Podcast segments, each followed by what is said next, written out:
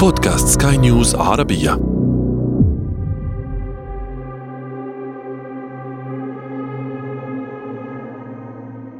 بعد سبعة أشهر تقريبا من بداية الحرب في أوكرانيا التي بدأت في فبراير من عام 2022 كانت روسيا قد استولت على مساحة تقترب من 20% من مساحة أوكرانيا. وكانت معظم هذه المساحة تتوزع بين أربعة أقاليم هي لوغانسك ودونيتسك. وخيرسون وزاباروجيا وهي مناطق تقطنها أغلبية تتحدث بالروسية. وفي خضم المعارك الشرسة بين الروس والأوكران قرر الروس إجراء استفتاءات في المناطق الأربعة للتصويت على الانضمام إلى روسيا بهدف قطع الطريق على أوكرانيا على استعادة تلك المناطق أيا كانت نتيجة الحرب. وكانت تلك خطوة وصفتها أوكرانيا بعملية أنشلوس جديدة في إشارة إلى عملية أنشلوس التي قام بها هتلر في ثلاثينيات القرن الماضي وكانت أولى شرارات اندلاع الحرب العالمية الثانية. كانت أوكرانيا تحذر من اندلاع حرب عالمية جديدة. هذا أنا عمرو جميل أحييكم. وأنتم تستمعون إلى بودكاست بداية الحكاية. بداية الحكاية. بداية الحكاية.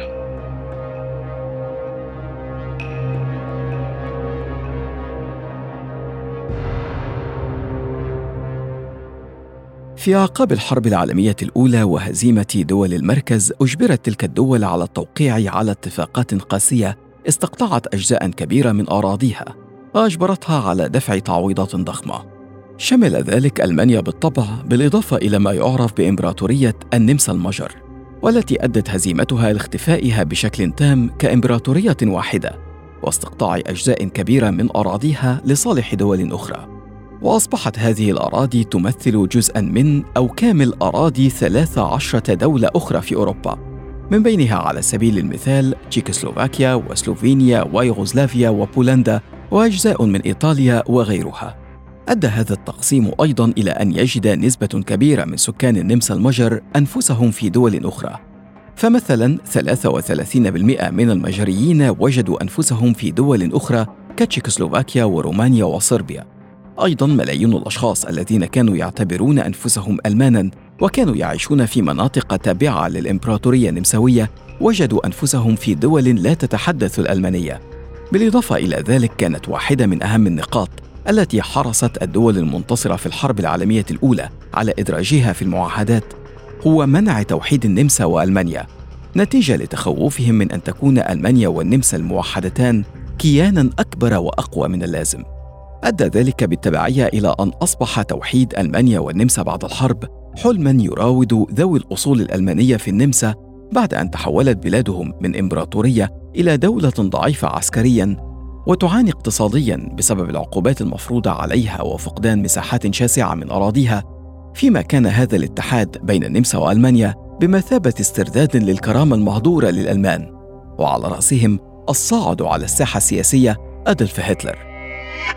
منذ ظهوره على الساحة السياسية في ألمانيا كان هتلر يرى أنه يجب إعادة رسم خريطة أوروبا باعتبارها حدودا غير عادلة وغير شرعية تم فرضها على الشعب الألماني. وكان توحيد ألمانيا والنمسا على رأس أهداف هتلر حتى إنه كتب في كتابه الشهير كفاحي التالي. إن إعادة التوحيد لألمانيا والنمسا هي مهمة العمر التي يلزم تأديتها بأي وسيلة. يجب استعادة ألمانيا النمسا إلى ألمانيا العظمى الأم. ينبغي أن يكون الشعب الذي يتشارك نفس الدماء في نفس الرايخ. ومع توالي صعود هتلر في السلطة وحتى تعيينه كمستشار لألمانيا عام 1933 كان هدفه هو استعادة النمسا. لكن ألمانيا كانت تفتقر آنذاك للقوة العسكرية والسياسية التي تمكنها من ذلك. ولذلك وخلال السنوات القليلة التالية ركز هتلر على تأسيس الدكتاتورية النازية داخل ألمانيا والتواصل مع الحزب النازي النمساوي. ولأن الحزب النازي النمساوي كان منقسما على نفسه وغير فعال على الساحة النمساوية عين له هتلر نازيا ألمانيا وأعاد هيكلته. حتى إنه عند تعيينه كمستشار لألمانيا كانت أجواء الترحيب به وسط النازيين النمساويين تعادل إن لم تتفوق على مثيلتها في الأوساط الألمانية مع وجود تأييد له بين غير النازيين أيضا. مع ذلك بقي على هتلر مواجهة تحد في النمسا والذي تمثل في المستشار النمساوي الفاشي دولفوس والذي كانت تربطه علاقة جيدة بالدكتاتور الإيطالي بينيتو موسوليني. وحتى يتمكن من إزاحة دولفوس عن السلطة شن هتلر والحزب النازي النمساوي حملة دعاية وترهيب اتهموا خلالها دولفوس بإساءة معاملة النازيين. ثم فرض هتلر عقوبات اقتصادية على النمسا وفرض رسوما على السياح الألمان الراغبين في التوجه إلى النمسا. ما ألحق ضررا كبيرا بالاقتصاد النمساوي؟ ورد المستشار النمساوي على قرارات هتلر بحظر الحزب النازي في بلاده لكن النازيين واصلوا نشاطهم في السر وشنوا هجمات بالمتفجرات في التجمعات العامة لتقويض نظام دولفوس وإضعافه.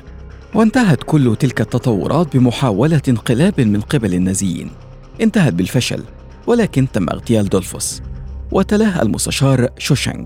وأدى ذلك لاعتقال الآلاف من النازيين النمساويين. كما أدى إلى غضب موسوليني في إيطاليا وإرسال قوات إلى الحدود النمساوية الإيطالية للدفاع عن سيادة النمسا.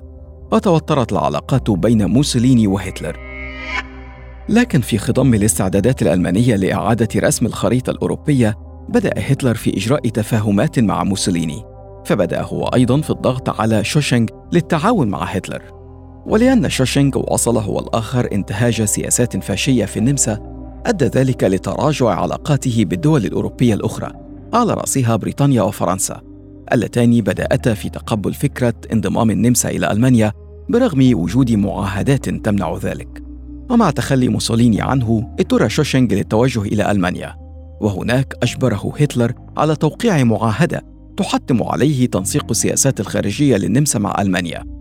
وتعيين نازي موال لهتلر ليدير السياسات الأمنية وإصدار عفو عن كل النازيين النمساويين الذين تم اعتقالهم سابقاً.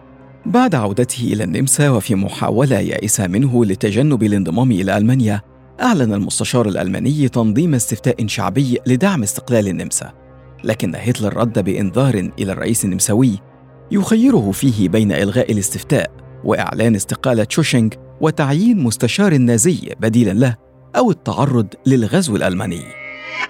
في اليوم التالي مباشرة ألغى المستشار النمساوي الاستفتاء ثم أعلن استقالته وطلب من مواطنيه عدم التصدي للقوات الألمانية لو اجتاحت بلادهم خوفا من حمام دم بسبب القوة غير المتكافئة بين الجانبين. خرج النازيون النمساويون في مظاهرات حاشدة ترفع الصليب المعقوف واستولوا على المنشآت الحكومية وتم تعيين النازي زايس إنكرت مستشارا جديدا للنمسا. لتسقط النمسا في قبضة النازيين بدون إطلاق رصاصة واحدة. وبرغم كل ذلك وفي فجر الثالث عشر من مارس 1938 عبرت القوات الألمانية الحدود النمساوية. وبعدها أصدر المستشار النمساوي الجديد زايس إنكرت قانونا بإعادة توحيد النمسا وألمانيا في عملية أطلق عليها الأنشلس التي تعني بالألمانية الضم. كانت عملية الأنشلوس هي أول خطوة حقيقية لهتلر نحو تحقيق حلمه بإعادة تشكيل الخريطة الأوروبية.